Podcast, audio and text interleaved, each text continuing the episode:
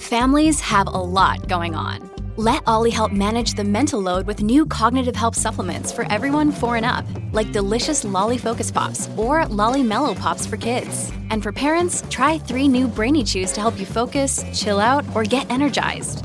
Find these cognitive health buddies for the whole fam at olly.com. That's O L L Y.com. These statements have not been evaluated by the Food and Drug Administration. This product is not intended to diagnose, treat, cure, or prevent any disease.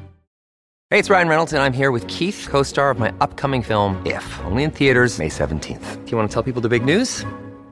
All right, I'll do it. Sign up now and you'll get unlimited for $15 a month in six months of Paramount Plus Essential Plan on us. Mintmobile.com slash switch. Upfront payment of $45 equivalent to $15 per month. Unlimited over 40 gigabytes per month. Face lower speeds. Videos at 480p. Active Mint customers by 531.24 get six months of Paramount Plus Essential Plan. Auto renews after six months. Offer ends May 31st, 2024. Separate Paramount Plus registration required. Terms and conditions apply if rated PG. Welcome back. We have a new population king, a critical time for COVID, and critical race theory. I'm Mike Morgan, and we're down in Alabama.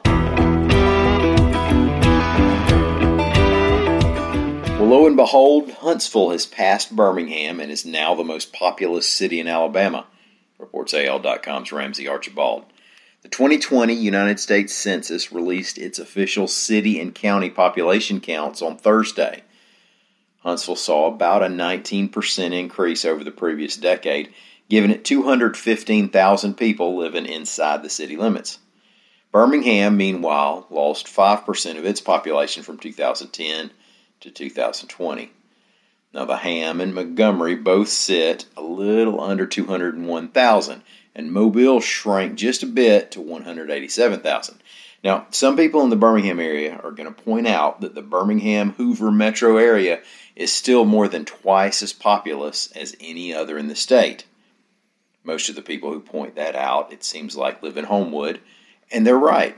1.1 million people live in the six county area around Birmingham.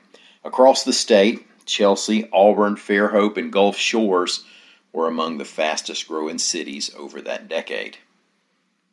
Alabama state health officials have reached out to FEMA for possible help as COVID 19 takes off across the state, especially in parts of South Alabama reports AL.com's Amy Yurkanin.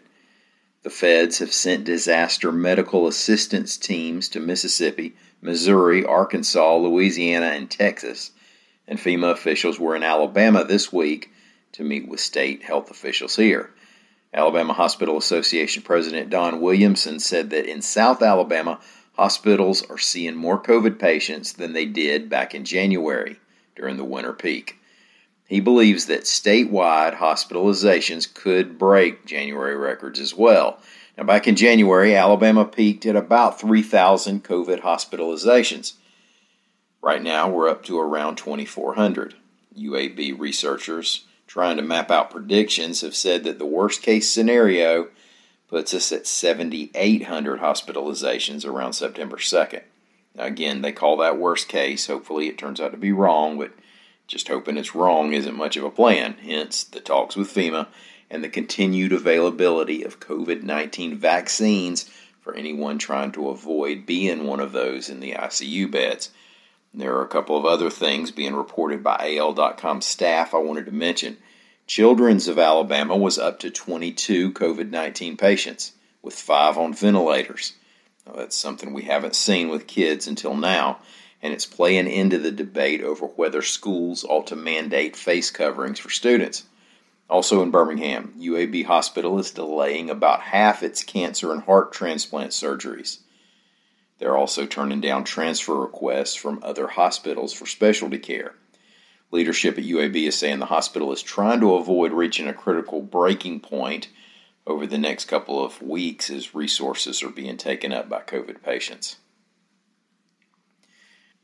The Alabama Board of Education approved a resolution that takes aim at keeping critical race theory out of public schools in the state, reports AL.com's Trisha Powell Crain.